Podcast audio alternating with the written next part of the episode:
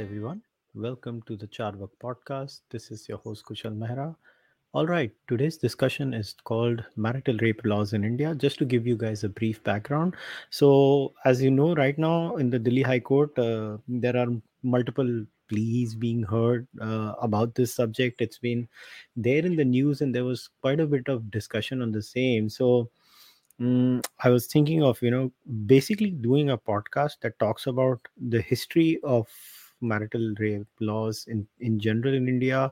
What are the discussions about it? So, as always, I requested Nikhil to explain the legality of the issue. So, Nikhil, thanks for coming. Hi, Kushal. How are you? We've been seeing a lot of each other over the last couple of weeks. Yeah, and we'll be seeing each other again in the next weekend. So, matlab aisa na ho jaye ki hamara talaq ho jaye uske baad. Okay, so Nikhil, so let's start like this. पहले काम करते हैं क्योंकि honestly, and I'll be very open, I tried to read, I tried to understand what it is, but basically, what is the legal status when it comes to marital rape in India, and what is the journey? Can we start a little bit with that so that people have a fair idea about what it is all about? No, I think it is very important to start with that because it is very easy to look at where something as at first principles distinct as a woman's right to equal ownership of property or equal inheritance and marital rape as being two completely unconnected separate things. Right? This is how a logical mind would at first glance think of things, but they're all connected. So I think there is first a little bit of legal history and a little bit of male shaming that needs to be done, particularly a lot of philosophical shaming that needs to be done. And once we are past that, then I will be in a position to explain where the exemption from marital rape originated and how it's developed, especially under UK law. Then I will have to come to Indian law and say, what is the structure of the law of rape in India? Because unlike the Indian rape statute is unlike most of any other statute in the world. It is extremely detailed and extremely well-defined. And often tends to try to overcome two things. One is the natural difficulty of proving rape as a charge in any kind of rape. Forget about marital rape, but in any kind of rape. And the second, the sort of policing deficiencies that we have. Right? So, Ek minute, Nikhil, just before we get into the legality, I just wanted to share a few facts about marital rape itself. I think it's only better that I share it in the start.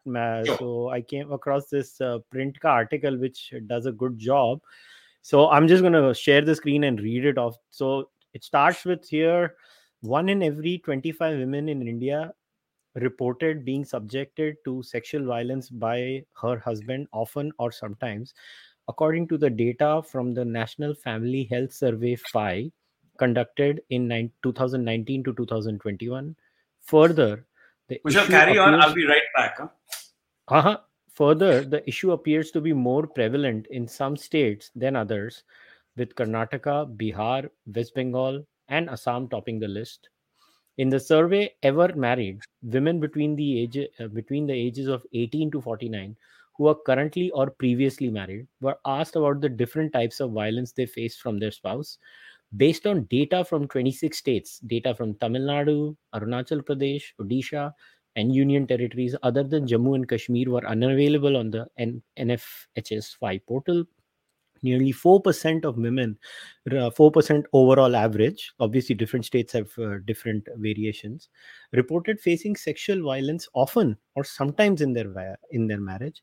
However, the percentage was considerably higher in Karnataka, which is 9.7%, Bihar 7.1%, West Bengal 6.8%, and Assam 6.1%. Now, this is an infographic from the print which shows the trend of sexual violence from husbands, percentage of women facing sexual violence sometimes or often. So from NFHS 4 to NHFS 5, and the worst are Goa, Karnataka, Maharashtra, Assam, Rajasthan. The best are Manipur, Tripura, Haryana, Bihar, Nagaland, where the figure seems to have gone on the other direction. Now, this is also important. compared to data from NFHS 4, which was conducted in 1516, the percentage of women who reported sexual violence in their marriage increased to 9.7% from 6.3% in Karnataka. In contrast, for Bihar, the percentage declined to 7.1% from 12.2%. Now, again, I don't want to get into specific cases of courts itself and stuff like that. But why I read this, these data points is like, a lot of times, because Nikhil raised a very important point that we need to start with the societal angle and the philosophical argument about the subject itself. So, a lot of times people will say, "Arey, kahan hota hai?" So, which is why I shared this. This is the, foremost source we can cite as far as the data and the problem itself in India is concerned. And we need to also consider one biggest factor when it comes to sexual assault, rape, and a lot of these offenses is most of the highest number of underreportage cutting across the globe happens in these sorts of cases because of the problems women face in general. So, sorry, you should clarify that when you say these sorts of cases, you don't mean merely marital rape. You mean sexual assault of all sorts. Yes. Yeah, all sorts. Sexual assault, marital rape, eve teasing, many other cases. A lot of time women don't report it. Another shocking incident that I found out was... that the highest amount of assault on women actually happens from the immediate family circle, which was the most depressing point in this entire thing when I was reading up on it. Now that I've laid out this, now Nikhil, I give it back to you. Right. So rape is as old as time. And so therefore what we have to look at is why has it forever and ever in every single jurisdiction in the world been such a difficult crime to prosecute? And what were the theories that actually made it almost immune from prosecution for prolonged periods of human history, right?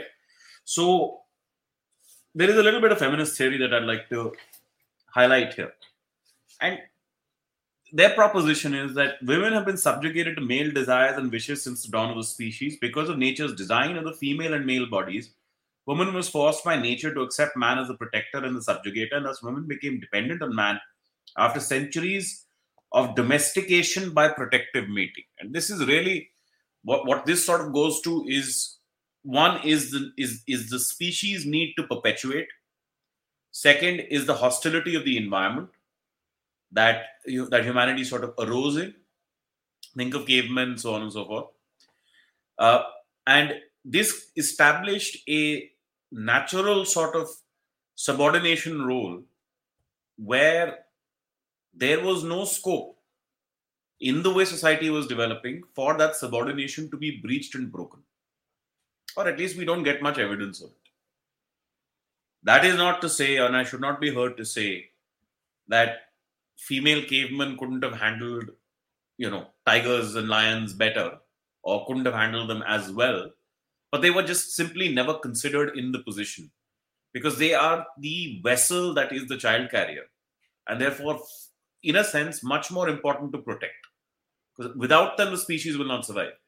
You can imagine what life expectancy at that time would have been. You go hunting in the morning, some come back, some don't come back. Right? As simple as that. So this was how the sort of initial dominion of men over women existed and was created. Over time, as humans began to band together into protective communities, the societal view of women as chattel predominated. And this is very important. The regarding of women as property. Right? And if someone physically harmed a man's wife or daughter, he had effectively committed a crime against the male estate. So what you are seeing now is the conversion of a human being into pure chattel. We talk of slavery, we talk of so many other crimes that either expressly do this or attempt to do this, but the male-female relationship has always sought to do this. This was really the philosophical basis of almost all law. And I know this will be shocking to a lot of people, but this is actually the truth. This is how it sort of originated and developed. And you can have, and this is not, it is not as if there are exceptions on this philosophy in different countries or in different cultures. This is fairly unanimous. Right? Now, so much so that early Roman law and Roman law in general, and the Roman Empire in general, is a major inspiration for English law and the English colonial empire that came thereafter. Right? In early Roman law, the concept of property of women as chattel had progressed so far that they had a singular offense called raptus. And raptus was the taking of property. It didn't matter whether it was actual physical property or a woman. So there was that parity. And you will find that in these older legal systems, and in fact, all pretty much through parts of medieval times as well, till actually fairly late in certain jurisdictions, till the 18th century or so, there was very little distinction between the law of abduction and the law of rape. That abduction was, that is the taking of property. Abduction and was the main offense, and rape was merely a consequence of the abduction. That's so disgusting. It is. So this is why, you know, it is important to shock people with these are the underlying theories. Right? It is important that people understand when you defend certain things, what values you are defending.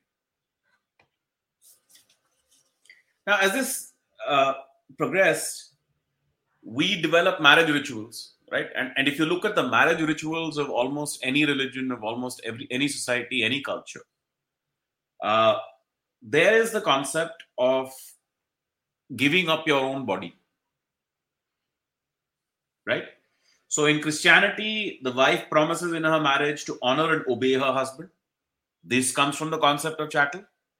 Forsaking all others to keep only unto him as long as both shall live. These are actual vows from the Bible. Hmm. Other cultures have required a dowry, which ensured that new husband would have adequate wealth to care for his new property. The concept of dower and dowry comes from here as well. So this is the root point. Right? Under Roman law, the woman's father would provide goods for the new husband and wife, which was known as the dos. All that property which on marriage is transferable by the wife herself or by another to the husband, with a view of diminishing the burden which marriage will entail upon him. And this is the subsequent medieval concept of the bride price. This is the concept of dowry.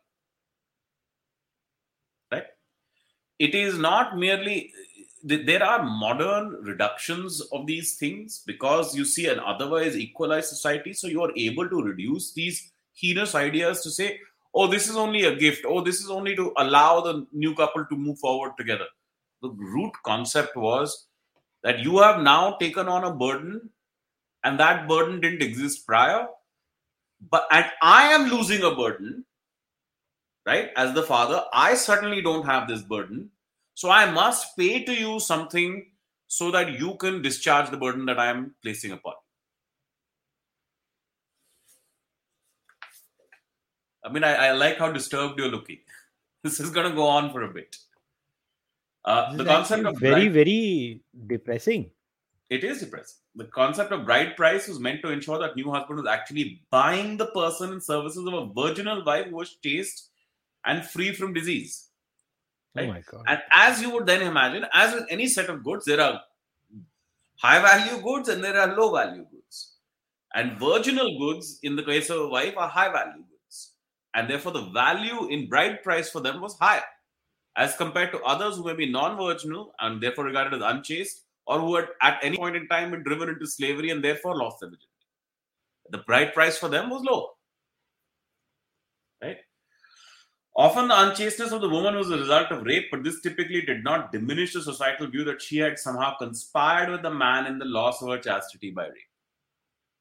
When you look at women as chattel, and when you look at them as only property, and you look at virginity or virtue as only a weighing measure for this evaluation, then you generally regard that the property itself as somehow colluded.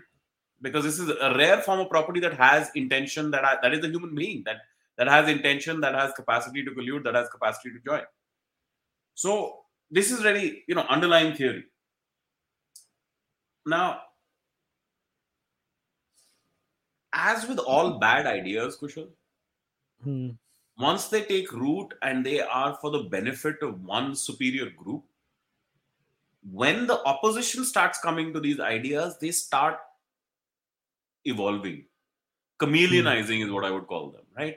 It's the same thing. It kind of becomes a little bit more different and then a little bit more different, but it's essentially just a new word of ideas, a new word salad that is trying to protect at the core the same earlier concept.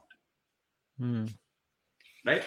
So three important legal fictions existed at common law at different points in time. And common law, just to be clear about this, the Indian system is a common law system. A lot of our lawmaking is common lawmaking. And the common law in its purest form was that law would be all judge-made law, not parliamentary law, right? And that judges would determine through cases that have already been argued by parties, what the law would be. And therefore, jury system became important because you did not want just one judge determining all of this. You wanted juries to be able to state the societal view on this as well. So the case law becomes the source of the law. After Parliament became a more prominent entity in the 14th, 15th century, parliamentary law usurped the sovereign power of lawmaking from the courts. But the courts still retained that they are the ones who are going to declare the law. You will pass the law, but the courts declare the law. That is, they interpret the law. And their interpretation is binding on future cases. That really, in a nutshell definition, is the common law, right? So in common law, judges are evolving these theories because in the UK, and this will be shocking to a lot of people, sexual offences weren't actually legislated till 1976. Whereas they had done legislation of sexual offences in the Indian Penal Code as early as the 1870s, 1880s, with subsequent modifications as well, right? We were an experiment for them in certain respects. And this is, by the way, one of the arguments of the colonialists raised, that things that were progressive that we were not doing unto ourselves in the UK, we were doing for you. So the first theory is what I've somewhat elucidated on already, which is the woman is chattel theory, that a woman was the first property of her father and on marriage became the property of her husband. In case somebody is curious, I'm actually reading from notes that I've made from various sources in preparation for this. And this was the disturbing sort of corollary, and a natural corollary, it doesn't need much imagination to understand this corollary, is that if a woman was merely property, she had no individual human rights. Right? And the husband who perpetuated rape on his wife was merely using his property in a manner he saw fit.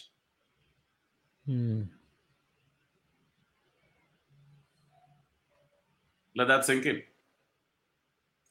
Now, this is, of course, so appalling in terms of a moral position and in terms I don't have words. Yeah. So, but let me be clear about this. I am not reading to you things that are outside of actual justifications given throughout the development of the law. These are not points of analyses that I am raising. These are actual descriptions in legal documentation at times. Right? Now, this women as chattel theory now modifies itself into something called coverture. By definition, it meant that the condition or state of a married woman, the legal disability that formerly existed at common law, whereby the wife could not own property free from the husband's claim or control. Being thus legally disabled, the wife had no recognizable legal rights independent of those shared with her husband. An offshoot of the coverture idea was the unities theory that will come later. But now at least what you've gone and said is that now she has rights, but those rights originate from the husband.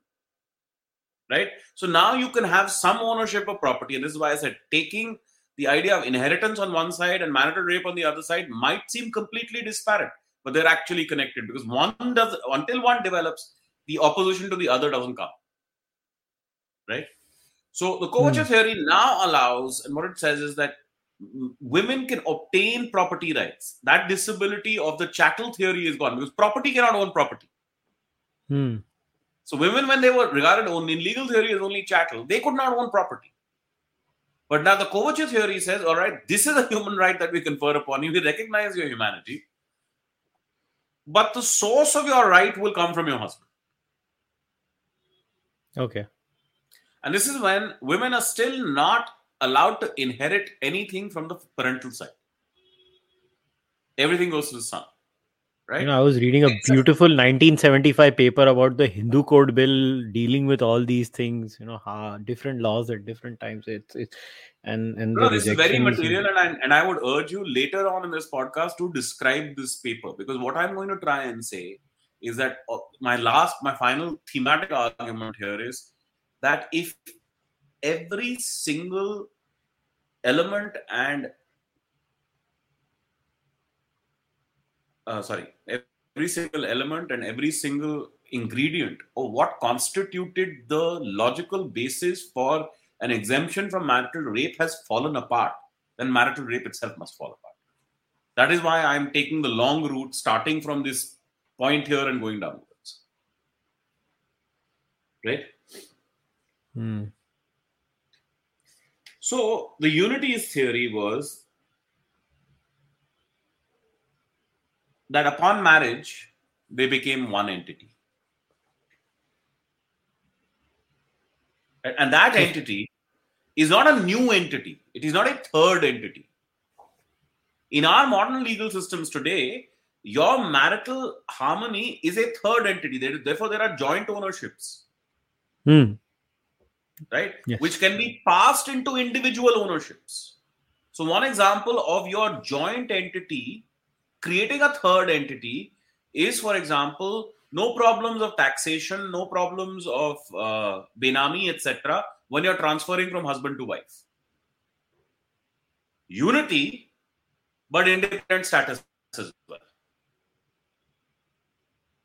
Right? That independent status is unity, and the surviving entity is the husband.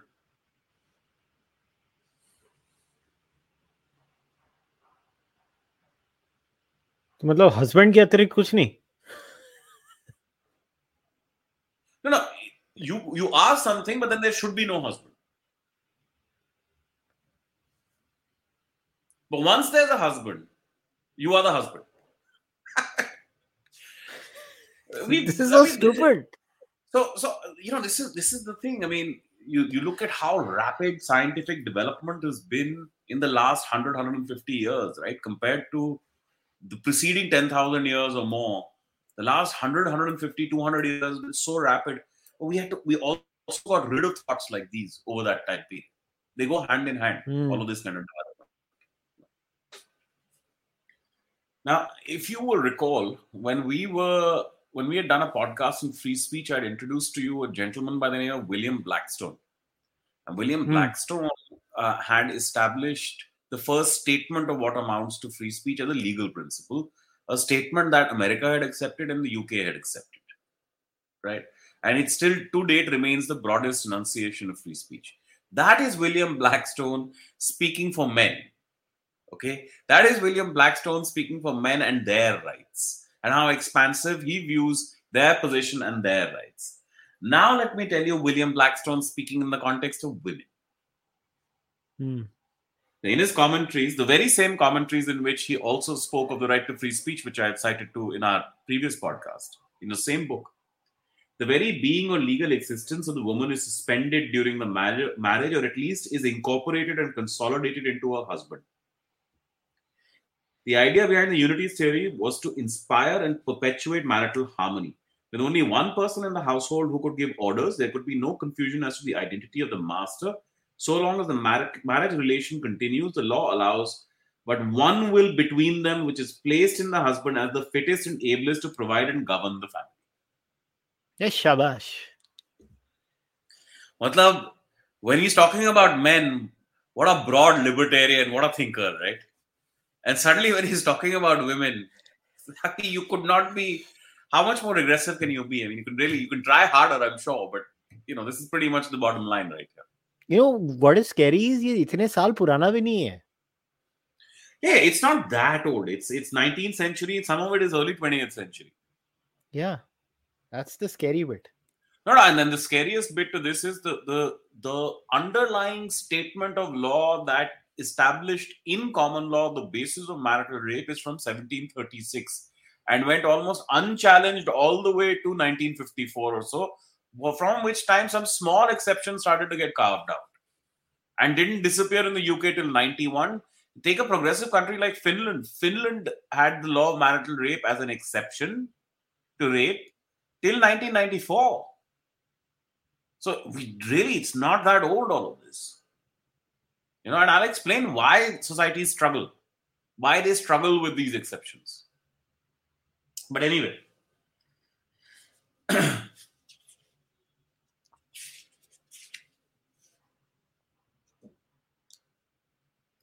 and I want to read the kind of, once the issue started to develop, right, in the 20th century in particular, mm-hmm. there were a lot of people coming forward and saying, this marital rape exemption is rubbish.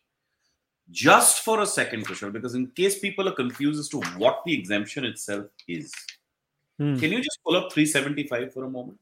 Sure, I'll do it. I'll pull it up immediately. Section 375 of the IPC. There you go. It's on the screen. Right. Can you come to exception 2? It'll be after, you see, firstly, fifthly, sixthly, seventhly. This is sixthly and then exception it comes over here. Haan, exception 1, exception 2 lena. Exception 2 nahi hai. Idhar maine jo khula hua isme first. I know where you are. I know. I'll keep going. You've gone to B. Exception 2 to the proviso. Anyway, I'll read it out. Niche chalo. Is it just one page? Itna hi hai. इतना ही ये बता रहा है. I guess जो मैंने खोला है वो पूरा नहीं है. Yeah, you haven't got the full one. Chalo, doesn't matter. Okay. What it reads is sexual intercourse or sexual acts by a man with his own wife, the wife not being under the age of 15, is not rape. What? Yes, that is the exception. Yes. Right? And but how can that be so? That's so ridiculous. Right. No. I'm just explaining what it is. This was the exception. Just keep it in mind. Right? You can remove this. Okay. 1 minute. No. I think... what I'll do is I will get you a proper section 375 and forward it to you. And you can then... Yeah. This is... my brain cells are hurting.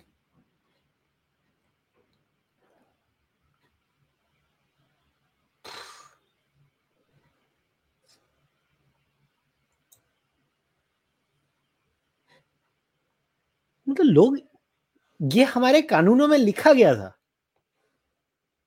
हाँ.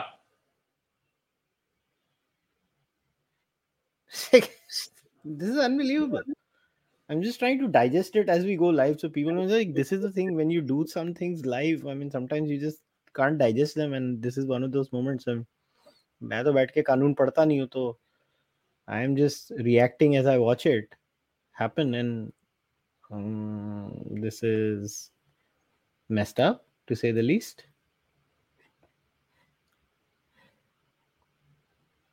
Oh my God. There were human beings actually writing this stuff. Yeah. I mean, I'm telling you why they were writing it as well, right? Oh, so you're talking about that with a woman under 16 years of age, with or without consent. That was exceptions to 370. I got it. I'll pull it out. Now I got No. I'm sending it to you again. On your mil gaya. Exceptions to 375. Exception 2. There is sexual intercourse. Narrower one. It's a state amendment. I want the full one. I've just sent it to you again. Okay. ठीक है. तूने WhatsApp किया कि email किया? On your Charvak podcast email. Okay, I'll open up my email. Cool. दिमाग खराब हो गया मेरा ये पढ़ के.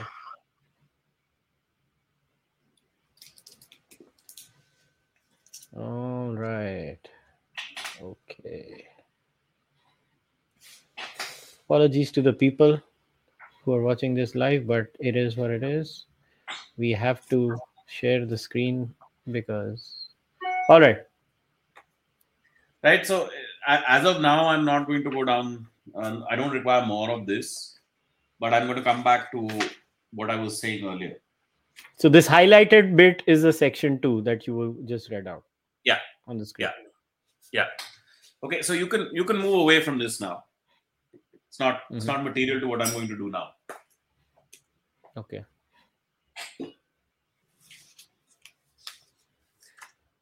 Now I'm going to read certain justifications for the law of rape. I found these paragraphs very, very interesting. Right? I found these paragraphs interesting because a lot of the argument even today that we are hearing before the Honorable Delhi High Court is not dissimilar to some of these justifications against the law of marital rape. Right? Nobody today, let me be crystal clear about this, and this is in fairness to everyone who is arguing the case before the High Court. I don't think anybody, even the men's rights forums, have taken the position that there simply cannot be a law of marital rape. They have taken the position there can, but this has to be left to Parliament for Parliament to determine how it is to be done properly. And I have some small amount of empathy for that position because of the legal structure of the law of rape in India. And we'll have to explain that. Right? And obviously also the supervening problem, because you have to present both sides, that consent operates very differently in marriage versus in a non-marital situation. Right? The giving or not giving of consent is a much more difficult concept in both these situations, different situations. Anyway, leave that be. So there have been several justifications offered for recognizing a marital rape exemption. Among the fears of jurists was that if rape were recognized as a crime that men could perpetuate on their wives, the women would fabricate rape charges against their husband and use these charges for some kind of revenge. Right? And the problem is that the law 498A in India, the law of domestic violence in India, courts have repeatedly said that these are trumped up fabricated charges coming up repeatedly. So under the law of cruelty, under the best possible intentions, 498A was drafted in, right? And the idea was that since dowry and dowry death was such a massive problem, but if an allegation so much of dowry arose, arrest was automatic. It was automatic. And then that was a draconian law, basically. So you call that draconian, but the societal problem was far more draconian, right? So until that fear came in, what could I agree with you, but I'm just trying to give the argument solutions to these I've heard many times. All of you get stuck with these, and there are no good solutions to these things. Anyway, about 15, 16 years of experience later, the Supreme Court itself said the preponderance of fake cases is just too much. And I don't just, this is very conveniently just blamed on women. I'm sorry, lawyers are at the heart of this. Lawyers are the ones who go and say, please file this complaint in this way as I am telling you because this will be to your benefit. Right? Anyway, so that's the first one. The next is, the fear existed that recognizing crimes within marriage would permit state intrusion into the privacy of the marriage, thus prohibiting the man and wife from reconciling their problems on their own. Right? So, in any event, these are justifications that existed at the time at which a very famous concept used to exist in Indian in common law. And common law applies in India, in US, and many other countries, all Commonwealth countries, right? Which was the law will stop at the bedroom door. But what it did not restrain was a heinous concept called the restitution of conjugal rights. If a woman ran away from her husband, right, and did not wish to reside with him, he could file a petition effectively in the nature of habeas corpus, saying, put her back in my own house. Put her back in my bed. That's the theory. Let me not even be polite about this. Put her back in my bed. Conjugal rights. Restitution of conjugal rights. This would be decreed.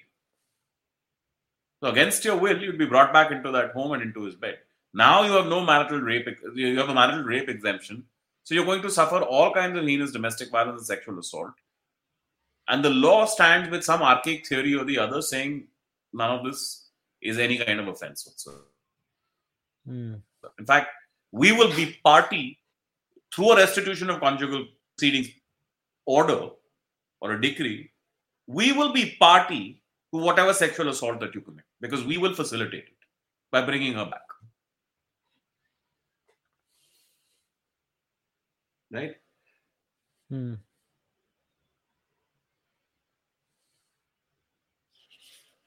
And of course, the famous one, the exemption was also justified on the grounds that marital rape was simply not as serious as other types of rape, and that wives were adequately protected by other legal ideas, such as assault statutes, which typically provide less severe penalties. This argument, in a much more sophisticated form, is being raised even today in the proceedings before the Delhi High Court. That because law of cruelty exists, law of domestic violence exists, there are enough remedies to protect women, and a charge against rape, a charge of rape needn't be brought. Right? In fact, that was something that I was going to ask, that when we frame laws, isn't the most important and most effective point that when we frame laws is that do we need the law, or do we need an amendment, or do we need a completely separate new regulation itself, right? So these are all questions that have been raised. One of the biggest stumbling blocks for the petitioners in this case, by the petitioners, I mean people who want to propound the position that marital rape cannot be exempted, is that in effect what you're asking a court to do is to legislate a fresh offense. And that power should only lie with Parliament, right? I'm going to now deal with how this law develops in England, because how it develops in England is eventually... the basis on which it develops in a lot of common law countries. But there still remain, including us, 36 countries in the world in which law of marital rape doesn't exist. I mean, in the sense that the immunity to rape in marriages exists.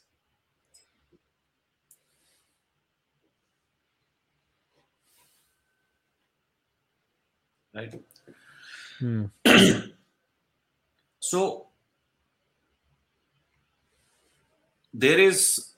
in the 20th century, with the suffragette movement, and therefore the accordance of voting rights, equal voting rights to women, the evolution of property rights, where inheritance can now be made in the favor of a daughter. And really all it is or to say these things are great, grand conceptions that arise out of nothing, it's not necessarily true. There were a lot of rich English heiresses who had entered into society. They had become editors, they had become publishers, they had become journalists. They were writing more about all of this. I mean, I say this a little flippantly, but I'm sure a lot of your viewers have seen Downton Abbey. And one of the daughters in Downton Abbey, to the total aghast and appall of the dowager — she's called the dowager because she brings the dowry — she becomes an editor of an English broadsheet in London, right? So this is when women's issues start coming forward. When they start coming forward, now what happens is that the law also starts to develop. So in the UK in 1949, in 1954, 1958, 2 or 3 judgments arise that say, look, if you have had either a legal separation or a judicial separation, right, you have broken that old unities theory. And if in that period of judicial separation, the man were to commit rape, that cannot be exempted anymore. Right? So at least some... Now, bear in mind that judicial separation is not the same as divorce. So as even if a judicial separation is the decree saying that we wish to live apart, right? But you're still married. So it is still within the context of marriage, and therefore it is regarded as an exemption to marital rape at that point in time. But those judgments were still stuck on technicalities. They were still saying, when you say judicial separation, it should be judicial separation as recognized by law. That is, there should be a decree behind it, saying you are judicially separated, or an agreement between the parties that you are legally separated. Merely living apart would not suffice. Okay. And then 1976 comes, and 1976 they finally legislate sexual offenses. And the definition of rape, though, has one very tricky word. The definition of rape uses the word unlawful sexual act. When you use the word unlawful sexual act, you get the feeling that the definition itself is creating the exemption of marital rape. Because sex within a marriage is lawful. Right? This is how one side interpreted it. And it posed problems for the courts going forward. But be that as it may, 1990, a Law Commission report is issued in the UK, and it still does not legislate, it still does not advise that marital rape exemption should be granted. And it still perpetuates the marital rape exemption. But three cases arise in 1991. And all three cases eventually reach the House of Lords. But three separate cases, and the first and most famous, and this is the header case, that eventually became the header of the House of Lords cases. It's R versus R, Regina versus Regina, because the names of both parties were excluded. The wife had left her husband and moved in with her parents. The husband told his wife on the telephone that he was going to see about a divorce and then broke into her parents' home and raped her. The trial judge found that the wife could unilaterally withdraw her consent to sexual relations with her husband by withdrawing from cohabitation and thus clearly indicating her withdrawal of the implied consent. So this is more development of the law. Bear in mind, I told you earlier, just now, that judicial separation was a basis of breaking this marital code. Right? But judicial separation requires formal legal steps. Now a trial judge is holding, I don't need formal legal steps. Once you've breached cohabitation, broken cohabitation, then there is enough indication to the man that consent has been withdrawn. Right? This is still the trial judge. So the trial judge holds that the marital rape exemption will not apply. The judge left the factual issue of rape to the jury, but the husband pleaded guilty before trial. He didn't want judgment on this. Justice Owen found that in this situation where the wife had moved out and the husband telephoned to discuss getting a divorce, unilateral actions of each of the parties clearly led to a mutual understanding from which the wife's non-consent could be implied. Right? This was an expansion of the previous case law doctrine, as here the actions of the parties alone was sufficient to establish the wife's lack of consent. No further judicial actions were needed to make the arrangement binding. Like I said, you didn't need a decree of judicial separation. And then came R versus C, where again something similar had happened, and the judge wrote, happily, perhaps my ruling matters substantially less in this case than many others, noting that other charges that the defendant faced were equally serious as rape. Therefore, his decision regarding whether the exemption still existed in English law would not materially affect his accused's eventual fate. He found, however, that the position in law today is, as already declared in Scotland, that there is no marital exemption to the law of rape. That is the ruling I give. So he gives an express ruling that there is no exemption to the law of rape, marital exemption to the law of rape. Scotland had already done this in the mid-80s and done it with an excellent resounding judgment saying this simply cannot be. Right? And then comes R versus J.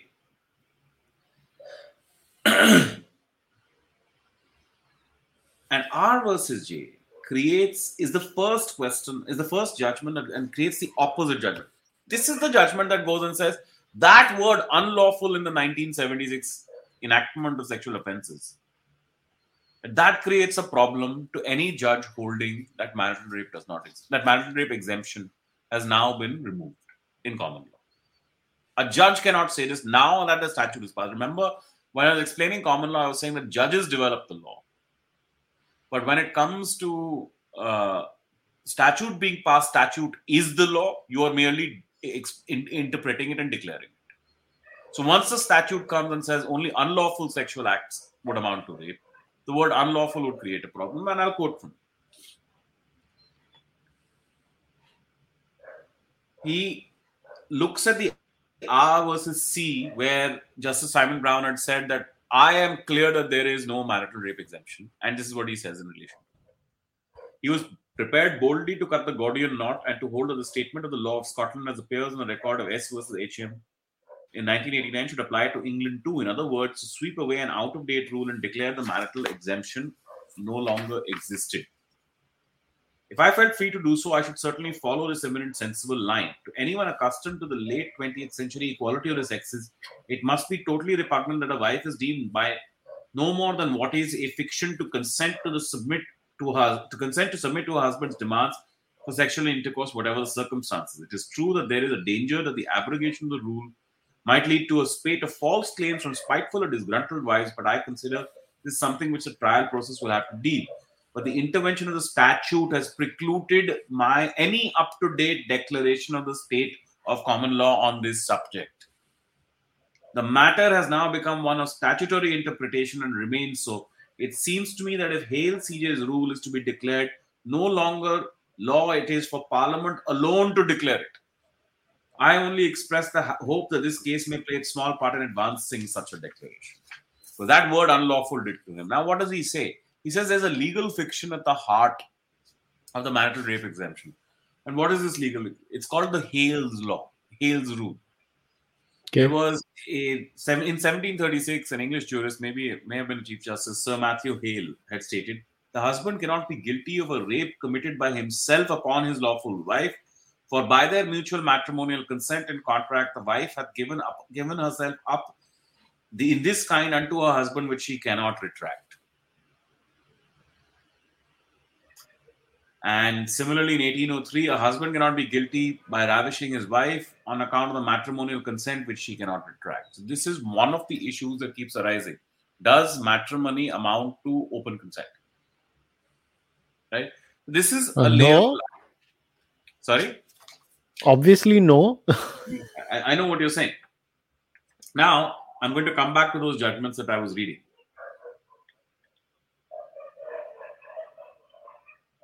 Now, the Court of Appeal sided with the idea that because statute is passed by Parliament and the word unlawful is used, now judges can't alter this. This has to now be altered by Parliament only. And this is an argument being raised today before the Delhi High Court. That's why I am giving to you in what will seem an odd way the arguments of the Delhi High Court through the history of English law. Because they're all reappearing.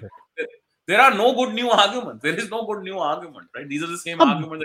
Basically, ये एक universal issue है, क्योंकि आप अगर religious text को भी पढ़ोगे तो मेरा जो भले वो याज्ञवल्क्य की स्मृति था या मनुस्मृति थी या biblical canons थे या कुरानिक हदीस थी, जब मैं पढ़ रहा था इस issue के ऊपर तो conceptual movement वही रही है.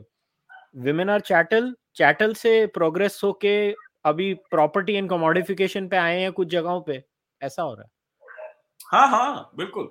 So now the problem that they had was if they accepted this broad definition of the word unlawful under the act, you had over 100 years of common law history that was creating exceptions to the law of marital rape. All of that would get erased in one go, right? So that they thought was this is not going to work. I mean, we can't accept an interpretation that erases everything in one go. So there was a second alternative, which was called the compromise solution, and that said that the word unlawful ought to be construed to allow all of the exemptions that had been established in modern times to still apply in marital rape cases. To draw back to this idea that it would permit additional exceptions to be identified in the future. The court felt that this would eventually lead to similar problems with definitions and interpretation in the future, and thus lead to instability in domestic relations law. And the third concept was the radical stance, the radical solution. And this was stated thus: Hale's proposition is based on a fiction. It took us a long time of human development, Kushal. And Hale makes his declaration in 1736, where it takes us all the way to 1991. Somebody to turn around and say, Hale's position is based on a fiction and moreover a fiction which is inconsistent with the proper relationship between husband and wife today. Why do I say today? Why was this emphasis added? Because we are seeing that in every other material aspect of life, the rights of women have become equal to men. Yeah. Right? And this is the sad part. This was by conferral. This was It was a long process of conferral by which this happened. Now when those rights have become equal, how can you hold any of these old fictions and theories to still apply?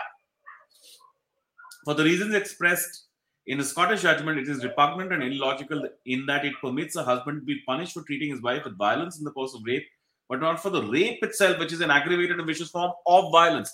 So if you were to commit an act of battery upon the wife, to hit her, render her unconscious, and then force yourself upon her, you can be charged for the act of violence, which was the battery, but not for the rape itself, which is a much more vicious form of violence.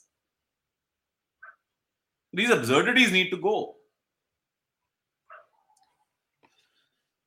But the court accepted something which is going to be a fact and issue, major point of issue in our proceedings in the Delhi High Court as well. The court noted that in choosing the third option, it might be trampling on the realm of Parliament. And understand this, in the UK, courts defer to Parliament, generally defer to Parliament, much more than our courts do here. For them, this was radical.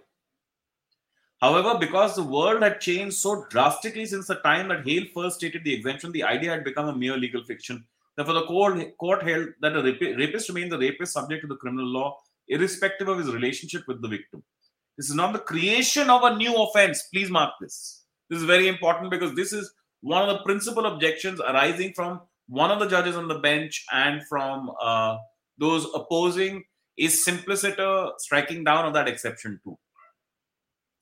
This is not the creation of a new offense. It is the removal of a common law fiction which has become anachronistic and offensive. And we consider that it is our duty, having reached that conclusion, to act upon it. Now, what is the difference between this and us? Hale gives you a legal fiction that is in a judgment.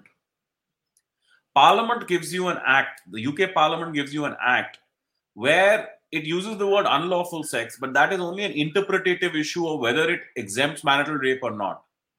Indian Parliament gives you a specific marital rape exemption. Shabash. Correct. If it gives a specific marital rape exemption, so therefore the question is validly raised in the Delhi High Court judgment, in Delhi High Court proceedings, that if the exception exists, to legislate out of to remove this exception is now an act of legislation. And therefore this discussion in R versus R in the UK stands on a slightly different footing than our case today. Okay. What makes the tension between the previous marital rape case decision and that of Owen of the House of Lords even more interesting is the consideration of ex post facto laws.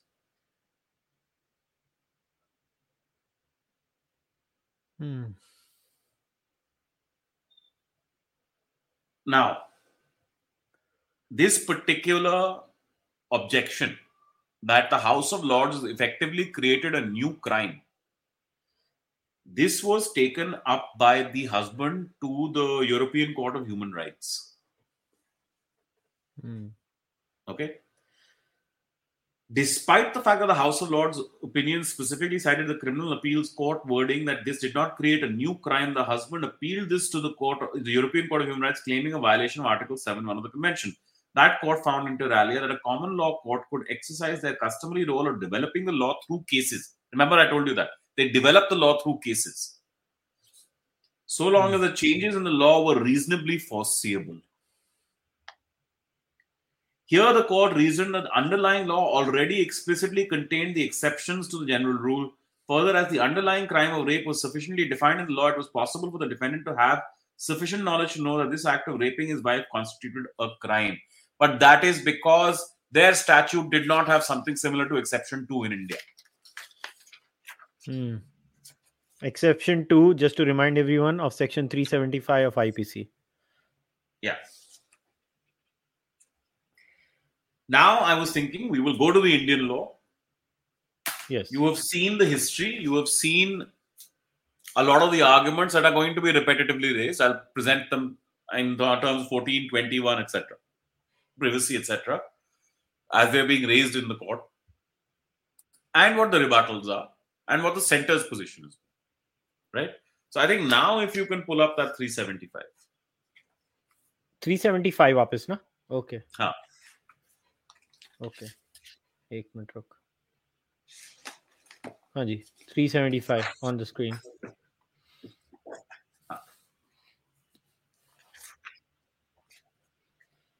First and foremost, please note, a man is set to commit rape. In the Verma Committee, of which I was a part, our recommendation had been that there should be a gender-neutral provision. But because in the case of lesbians and gay people, फिर उनका rape ही नहीं recognize होगा ना? That's the problem. That's the problem. So I think there will eventually be, but that equality argument is going to get raised eventually. So it's not a problem so much. But anyway, be that as it may. ये भी हमारे देश में मतलब अजीब किस्म के स्यापे हैं. No, it's not, because it does recognize that the overarching reality is that of patriarchy. So you can say that theoretically the offense can arise from different circumstances, but really it is a man on woman crime. No, I get the overwhelming evidence, but the job of the law cannot be to just look at the overwhelming evidence of one side. Every society anthropologically has 2 to 5%. They're not looking at people, overwhelming evidence. They're looking at the overwhelming number of cases. Right? But I agree with you that the concept is that of deprivation of consent in the act of sex, in a sexual act. That should apply to one and all. Anyway, and even in a heterosexual marriage, you know, what if a man is raped by a woman? I mean, even if it is the rarest of rare cases, but the law should be built on the premise of equality and uniformity, right? Hmm. So,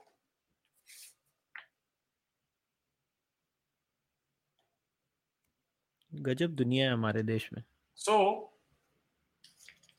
I'm going to read a bit of this. Huh? A man is said to commit rape if he penetrates his penis to any extent into the vagina, mouth, urethra, or anus of a woman, or makes her do so with him or any other person. Right? Hmm. A number of these were added in. It used to be a much narrower definition by the Verma Committee, by recommendations made by the Verma Committee, which Parliament then accepted. Hmm. A man is said to commit rape if he inserts to any extent any object or part of the body, not being the penis, into the vagina, the urethra, or anus of a woman, or makes her, and this is very important because this means you can commit rape with your fingers, you can commit rape with your digits. And this is the allegation against Tarun Tejpal. Gosh. Just... Right? And the and clause C then deals with, clause D then deals with oral sex as a form of rape. Now come to, under the circumstances following, falling under any of the following seven descriptions. If you do these acts in the following circumstances, it amounts to rape. Firstly, against her will. Secondly, without her consent. So there's a distinction between will and consent.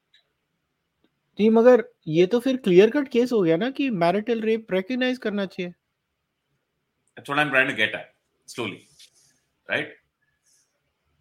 Against her will, without her consent, are two separate circumstances. So therefore, will and consent are separately understood and separately defined.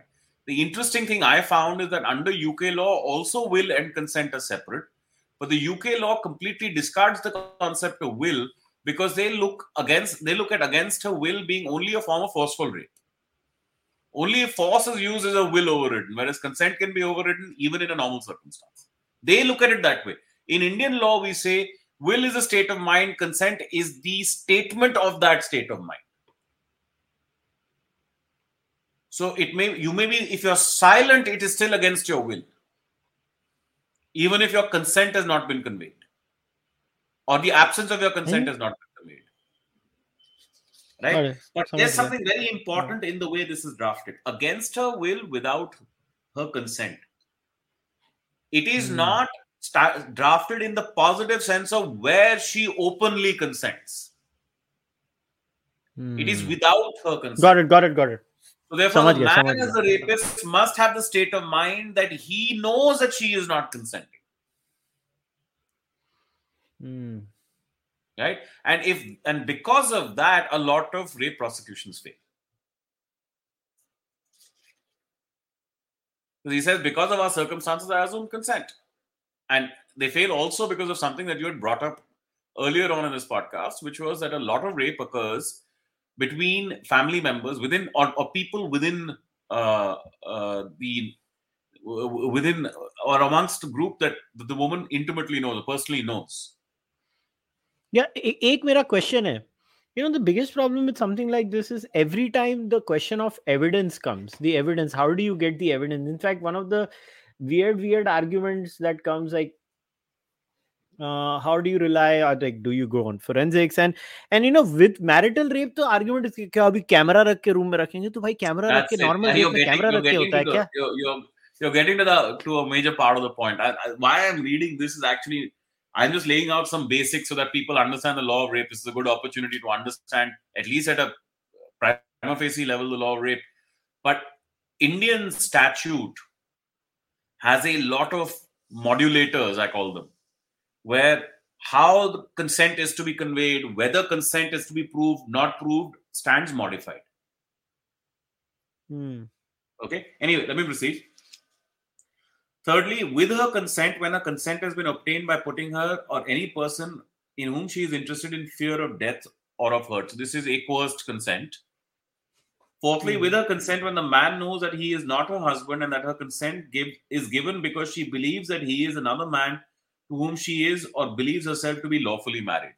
A misconception on marriage. Fifthly, with her consent when, at the time of giving such consent, by reason of unsoundness of mind or intoxication or the administration by him, personally or through another, of any stupefying or unwholesome substance, she is unable to understand the nature and consequences of that which to which she gives consent. So basically intoxication, drugs, alcohol, that kind of thing. You spike someone's drink or stuff like that. Date rape falls under fifthly. Six, yes. With or without her consent when she is under 18 years of age. So that's an absolute bar. With or without her consent under the age of 18. 18 is now the law is today. It used to be 16. Right? Which is one of those things that does bother me with a different argument. When she is unable to communicate consent. Right? A woman is sleeping. You have sex. She is unable to communicate consent.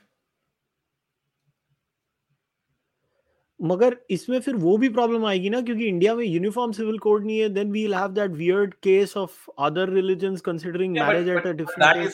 That is not an issue right now, right? That is not. I know what you're trying to say, and it arises.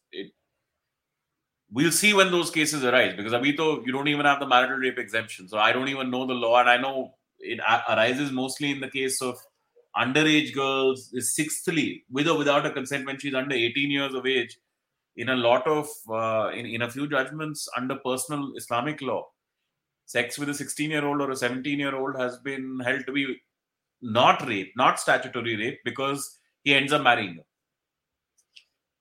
Dude, that's so messed up. It is messed up. It's another piece of religious arbitrage. Oh, it's just disgusting. Right? Consent means, I'm going to skip explanation one. Explanation two is consent means an unequivocal voluntary agreement when the woman by words, gestures, or any form of verbal or non-verbal communication communicates willingness to participate in the specific sexual act, provided that a woman who does not physically resist to the act of penetration shall not by reason only of that fact regarded as consenting to the sexual activity. You don't need to fight and kick and scratch to show that you did not consent, right? But you, as much as this rule can exist, the idea is generally, it is inevitable that in criminal trial cases, this is what arises, that you could have raised an issue and expressed your absence of consent far more vehemently than you claim to have, because in the absence of that evidence, I can't really convict. And that is why these cases become a he said, she said kind of proposition. And there's very rarely good evidence to convict. And so you have Supreme Court judgments that say you can convict solely on the prosecutrix's own testimony. That is not the kind of evidentiary standard that exists in any other law.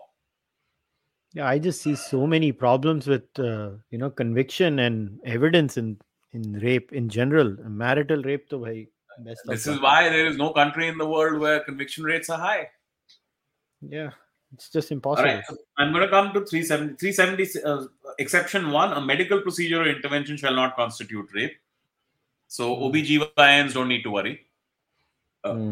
Sexual intercourse or sexual acts by a man with his own wife, the wife not being under 15 years of age, is not rape. This is what we're discussing today. Now the punishment for rape. That's what whoever except in the case of, whoever except it's not discussing. This is the way rape is defined. You know, this is ours in fact detailed and tries to cover most concepts. It's an unholy situation that you have to deal with. I used to have a criminal law judge who basically refused to teach us law properly because he was just too shy.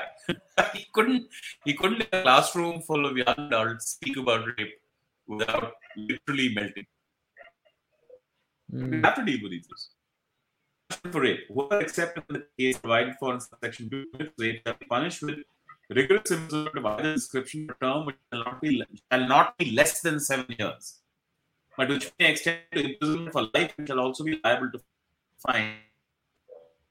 Categories that are set out in 376(2), right, of the kind of situations where you are in custody of a person, what is called as having control over a person through lawful means, and because of that control, you are able to, and that creates a situation of trust between the victim and you violate that trust. Right? So I'll read those out. Whoever being a police officer commits rape within the limits of the police station to which the police officer is appointed or in the premises of any station house or on a woman in such police officer's custody or in the custody of a police officer subordinate to such police officer or being a public servant commits rape on a woman in such public servant's custody or being a member of the armed forces deployed in the area by central or state government commits rape in such area or being the... by the way, this one is exempted by AFSPA. Being the management of the staff of a jail, remand home, or other place of custody established by or under any law for the time being in force, or if a woman's or children's institution commits rape on any inmate of such jail, remand home, place, or institution, or being on the management of the staff of a hospital commits rape, being a relative, guardian, or teacher commits rape during communal sectarian violence, commits rape on a woman knowing her to be pregnant, or commits rape knowing when on a woman she is under 16 years of age, commits rape on a woman incapable of giving consent, so on and so forth.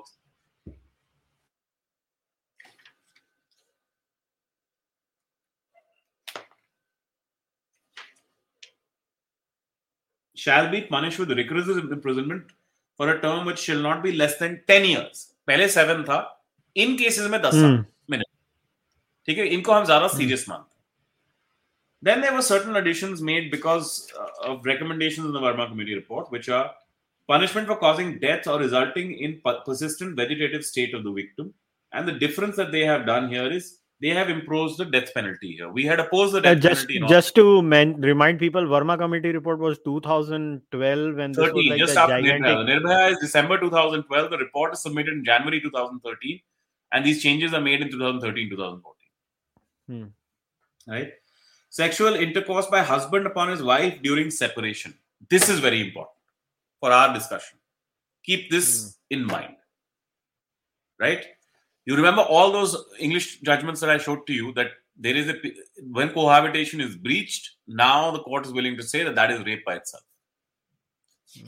Whoever has sexual intercourse with his own wife who is living separately. Please note the word living separately. We are very careful about this. Not judicially separated, but living separately.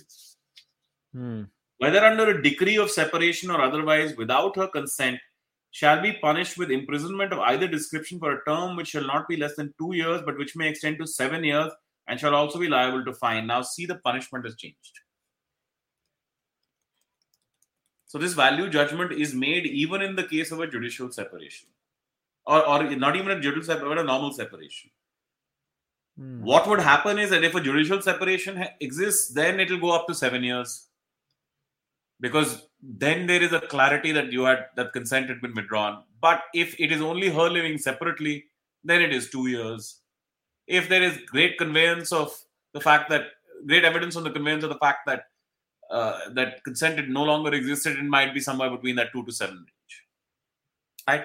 But 376B is a very specific circumstance relating to marital rape. Right? It is that one exception. In 376B, the state of marriage exists. Right? But what makes it easier to prosecute is that her moving away,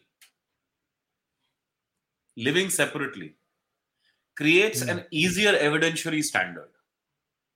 Because you were correct in pointing out there seems to be a lot of evidentiary problems that will arise. Right? And that is the main plinth of the argument against the petitioners in the Delhi High Court. The short answer to this by Colin Gonsalves has been, let the trial courts deal with it when they deal with it. They'll figure out evidence. Okay? But this is, 376B shows to you that there is a different kind of circumstance in which... Yeah, but just to add, I mean, the evidence would be the same. Now, what is used as an evidence in the case of a rape in general? Sorry?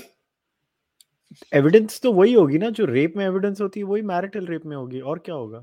To the fact of whether or not rape has occurred, right? To the fact or not whether rape has occurred, but to the breach of the marital relationship, the fact of living separately first arises, right? This is an exception to actually 376B, as I see it, is a separate offence, but it is enacted because of the problem created by exception 2 on marital rape. Right, 376C is sexual intercourse by a person in authority, and 376D is gang rape. Those are not material to our discussion today. But I wanted to show to you that there are certain distinctions drawn. Now, can you pull up, I'd asked you, Kushal, to pull up 114A of the Evidence Act. Yeah, I'll pull it up. This is it here. They just have one. A, B, C, D, E, G. पता नहीं क्या क्या clauses हैं. हाँ. Presumption as to absence of consent in certain prosecutions for rape. Right. So there's a presumption that consent does not arise at all in these cases. In a prosecution for rape under clause A, clause B, clause C, clause D, E, K, L, M, or N of section 2 of 376 of the Indian Penal Code, where sexual intercourse by the accused is proved, and the question is whether it was without the consent of the woman alleged to have been raped. And such woman states that her evidence before the court that she did not consent, the court shall presume that she did not consent. Right? So this puts the onus back on the accused. But which are these cases? Which are these cases we're looking at? Can you come back to 376 again? I know it's a bit inconvenient, but you need to come back to 376. I'll do that. Sorry, I think there's a... Can you come back to 376.2 again? Yeah. Right? This one, right? Go to 2. I had read out these right? In general... Sorry? This is fine. I had read out all of these in general. Because these were... very specific kinds of circumstances and cases where the nature of the relationship between the two individuals concerned would establish that rape does not exist. That there is no sexual expectation. And because there is no sexual expectation, Parliament is more comfortable in saying that we could now have a presumption against the consent being granted in these cases. Right? That is not to say that because the presumption is made, the presumption can be rebutted. Every presumption is by definition rebuttable. You can lead evidence. So let's take just an example that a police officer commits rape within the police station to which such police officer is appointed. A police officer is there with a woman. She is an accused in a case, but for whatever reason, she is a witness in a case. She is present in the station. Things happen between them. They want to get it on. They get it on. Right? She later places a charge against him. He can establish that there were relations between us. There was evidence that there are relations between us that did not altogether obviate clear having engaged in consensual sex in that police station on that day. Just as an example to show that the presumption is rebuttable, right? But the problem that happens in the larger argument is people start saying, well, and go back again to what I was saying, that the worry is that a new statute is being created. Now, 114A exists, and it makes certain presumptions as to consent and obviates consent in certain circumstances. So therefore, at least at the very least, the Indian law of rape, statutory law of rape, has this modulation possible, right? So you have 375, which is a main definitional section. But 376 that creates new categories. 376-2 creates several independent categories. 376B, C, and D create independent categories. And we look at severity separately. Some are punished higher, some are punished lower. Right? So if Parliament were, if a court were to simply strike down exception 2 and say the exemption from marital rape does no longer exist, it is in fact legislating, because it is making a value-based choice that marital rape stands at parity with all those kinds of rape that fit under only 375.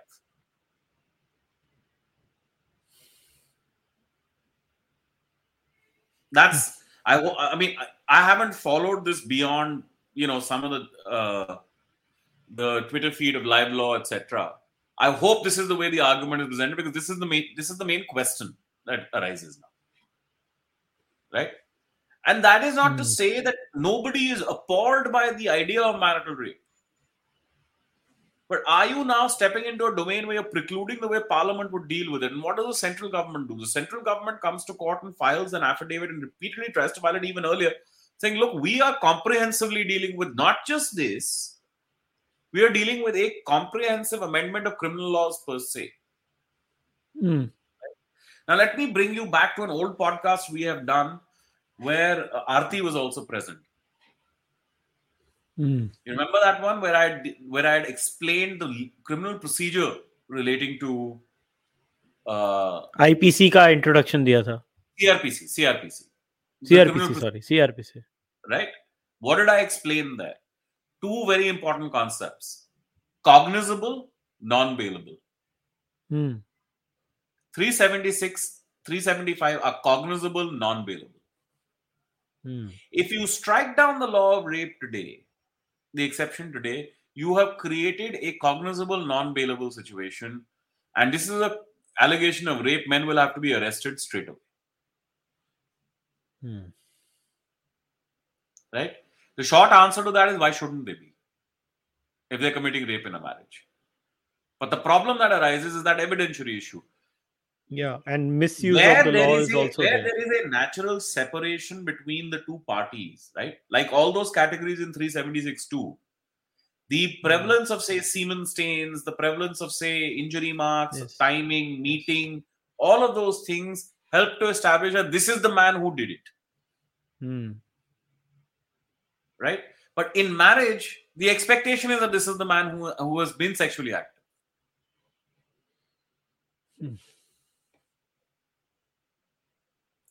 So where is the defense then? Right? So you couldn't use something like 114A in the case of marital rape and say, we're going to assume the absence of consent. Because the state of sexual activity between the two is a natural state now. Please note, I'm saying sexual activity, not rape. The state of sexual activity between the two is a natural state now. So you can't... Sexual activity would be consensual. Yeah. So you cannot impose 114A kind of removal of the assumption of consent in this kind of case. Got it. All right. Now you don't do that. If you don't do that, now you end up with a situation where this man and this woman are generally expected to have sex, habitually have sex with each other. No problem at all with that. And let's assume there is no physical violence, there is no other statement, there is no admission, there is nothing. How do you prove it? And that has been the... This is the dead end, I think, this subject. All over the world. all over the world that has been the experience. See, not all... In India, again, I come back to that old podcast, because it is cognizable, non-bailable. Arrest will happen and a charge sheet has to be filed and a trial has to happen. Closure reports are rarely accepted. Whereas abroad, in whether it be Australia, the UK or the US, the system is, you first take it to the prosecutors and you ask them, do we have enough evidence to proceed? Right? And then what are the consequences to the marital relationship? If you make an allegation of rape and fail to prove it, does that mean that a charge of cruelty also cannot lie? That you've established that cruelty never existed? Or sexual violence never existed? So there are problems that all of these issues together, this is why center comes around and says, we need to pass a law. But the message that needs to go to the center is quite clear. You cannot allow this exception to continue.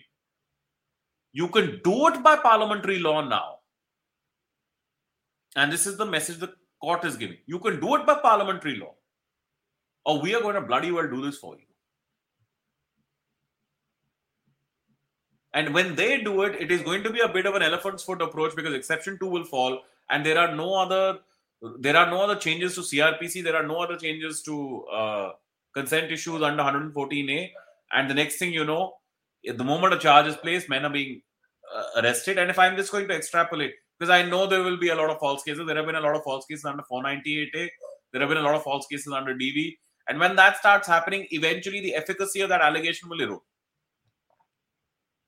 And we're back to square one.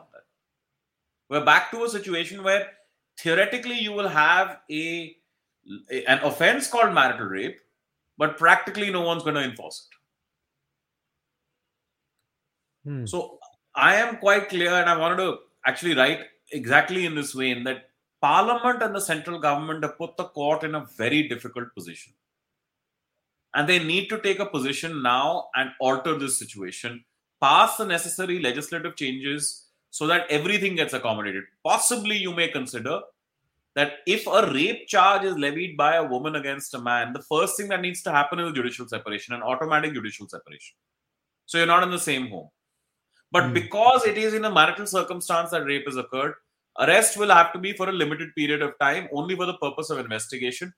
You can have a police custody, but you needn't have a judicial custody for it. If you remember those two concepts, police custody can only last for 15 days in total. That allows the police to have control over the accused and investigate him. Judicial custody is when you're sent to Tihar or R versus J. So no judicial custody, but you can have police custody. So these kind of modulations are things that the central government has to now consider and bring into force. Because if they don't do it, I don't think there is any good argument to say that, other than the ones that I've shown to you, other than deference to Parliament, etc., where once the Delhi High Court strikes this down, the floodgates are going to open. And that responsibility, in my view, will not be on the Delhi High Court. That responsibility will be with the central government and Parliament. So let me understand this. You are saying that this needs a completely new law, first of all, because of the needs a separate legal code. Yeah. Marital rape, I think, needs a separate code.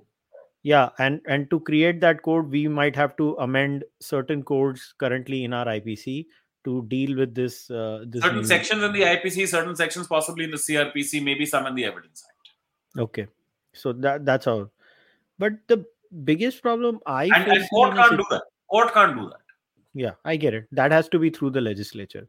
The biggest problem I see in a society like ours, and I'm not making a legal point, is that this is thinking out loud. Jab tumne bola ye separate karenge, yaar, हमारे समाज में अभी तो जाके inheritance औरतों को मिली है, धीरे धीरे उनके पैर stable हो रहे हैं. कितनी तो औरतें होंगी जिनको कुछ इनहेरिटेंस नहीं मिलती है, उन they are totally dependent on the husband, कि वो हस्बैंड के वहाँ पे ही हैं. जैसे एक हमारे समाज में ये सोच होती है कि तू गई अब तू पराई हो गई. अभी क्या पता नहीं वियर्ड किस्म का लॉजिक है ये, घटिया. मगर प्रॉब्लम ये है कि if a woman demand separation, यार इंडिया में तो घर कहाँ है, ये होगा कैसे? He will have to leave. ये डोमेस्टिक वायलेंस में हो चुका है पहले. He will have to leave. अच्छा, वो बाहर निकलता है और औरत घर में रहती है, ठीक है. फिर and he pays for that home, he pays for the maintenance in that point in time. See, these are all very complex things. All of this can only be done by Parliament. Yeah, honestly, if you ask my opinion, because we'll have to wrap it up also, I think not only does the parliament need to do it, I think this has to be a massive social movement where whether we like it or not, most divorce cases in India are not settled by courts. They're settled by, community arbitrators. Like, I'll give you an example in Bombay, because my exposure to the Gujarati community and the Kutchi community is far more than the Punjabi community. So what happens in these communities is they have elders on both sides. In fact, their rule is that you pick the elders whom both sides trust. They sit down and they settle the case. We don't want to go in the courts because courts mein jayenge to gandhi hone wala hai. And I think, I know a few friends who have gone through this route, and the woman has actually received a proper compensation too. Our point is, in a country like India, what are we going to do with this? This is just the Wild West, I feel. Yeah, you talk about India. I was reading all of that to you about the UK. It's the same in the UK, but it's not like it's different. But I'll tell you what changes. And this was a very interesting survey that I read. 65 plus people above the age of 65 in the UK, around 70 to 72% didn't quite understand what marital rape meant. When is it rape, when it is not, when it isn't. But more than 80 odd percent of 16 to 24-year-olds did. Right? So the younger generation understands better.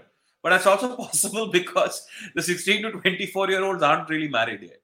So yeah, they haven't got into that consent situation. I was immediately going to tell you that unki shaadi ka hui hai, toh no, we have these standing jokes about sexual relations and marriages after a certain period of years being fairly perfunctory.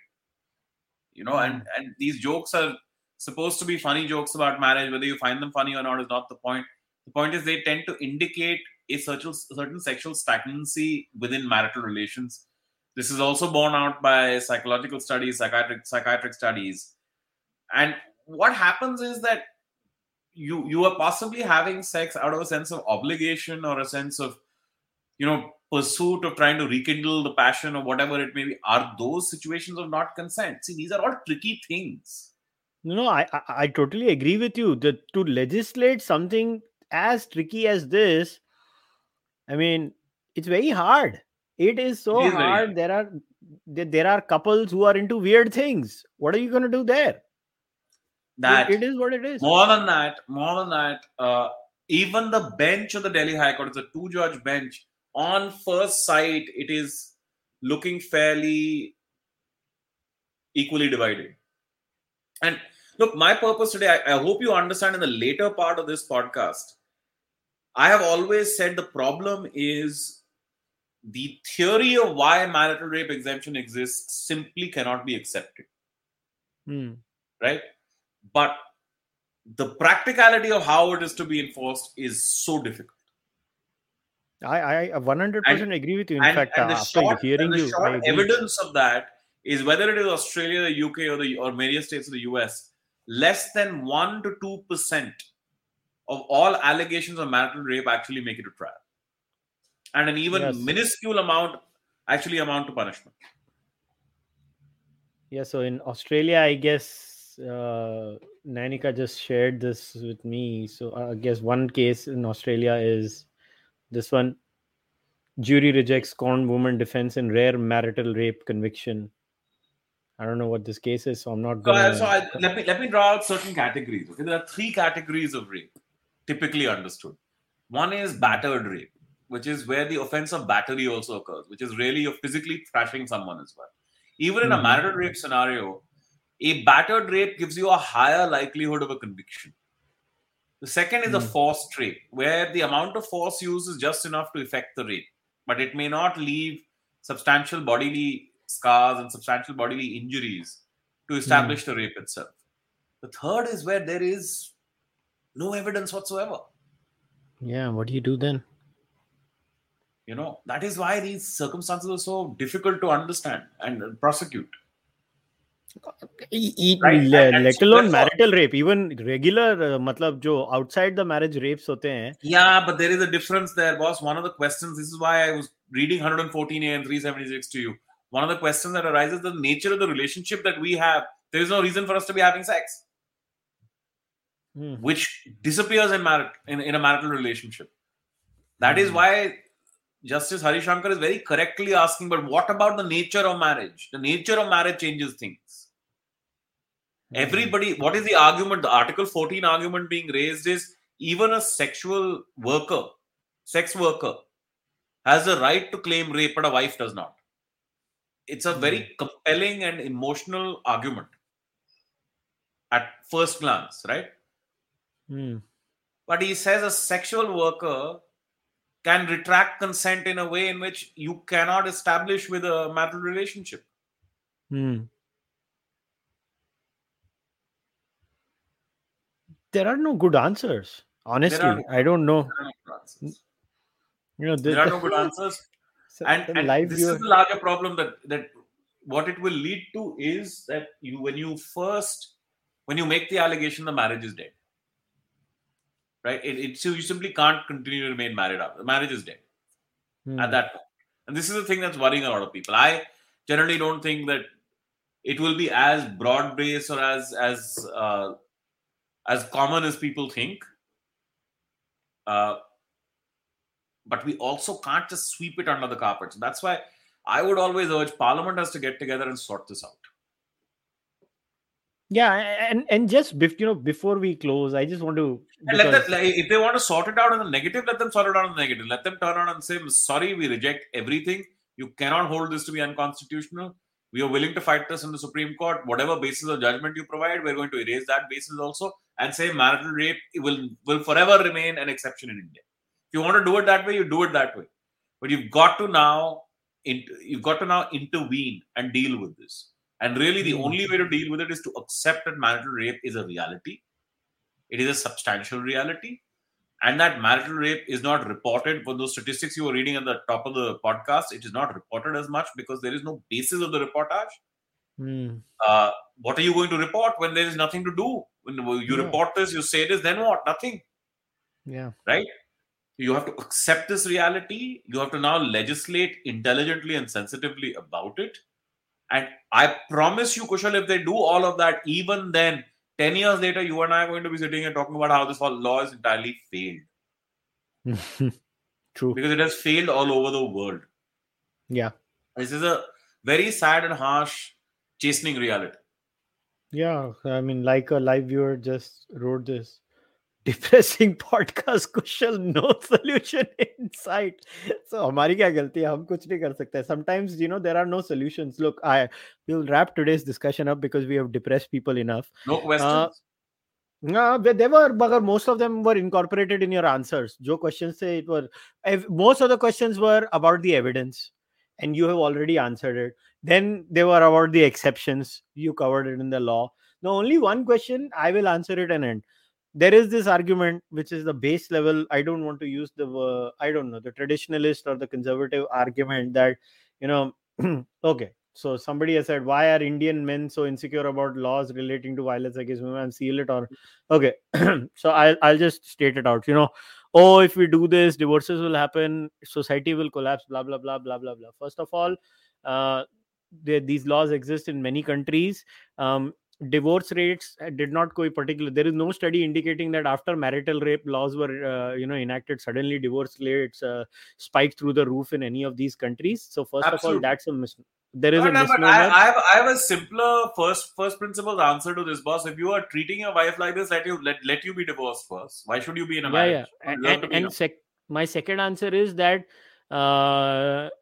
what is this? So a particular person, man or woman, it doesn't matter, has to be subjugated ad infinitum because you need to save the institution of marriage has to be the worst argument I've ever heard in my life. Okay, but let me play devil's advocate to this.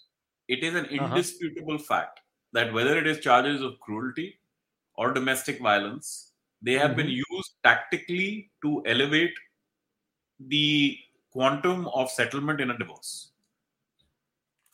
That I know. It is happening. Once that becomes a charge of rape, especially with the non-bailable and cognizable element to it, that the scale goes to a different position. So the law should take care of things like this, where you successfully prove that this charge was false. The fine on the person putting this accusation would act as a deterrent too. So not a fine. They're in fact going further. The one of the high courts, or was it the Supreme Court, just yesterday or today, I read a judgment, or just read fleetingly a mention. Sorry, not read the judgment, but read fleetingly a mention of it on Live Law or on Bar and Bench, talking about how it was established in that case that a false rape case has been filed, and the court is like, this we are not going to let go of this time. We're not going to let go of it this time. Otherwise, when all of these laws were being enacted back then, 498A or any of these, parliamentarians got up and said, forget it, we are not going to create any rule that for a false case, you will be imprisoned. And just to, as if a false murder case is fine, but a false marital rape case is not fine. मतलब आपके ऊपर अगर कोई false murder का charge लगा देगा आपको चलेगा. Murder cases are harder to levy a charge. A false murder case is much harder to levy a charge.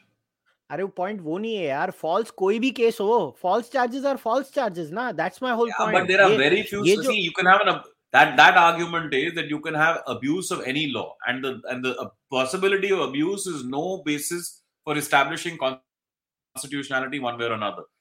That's an indisputable proposition.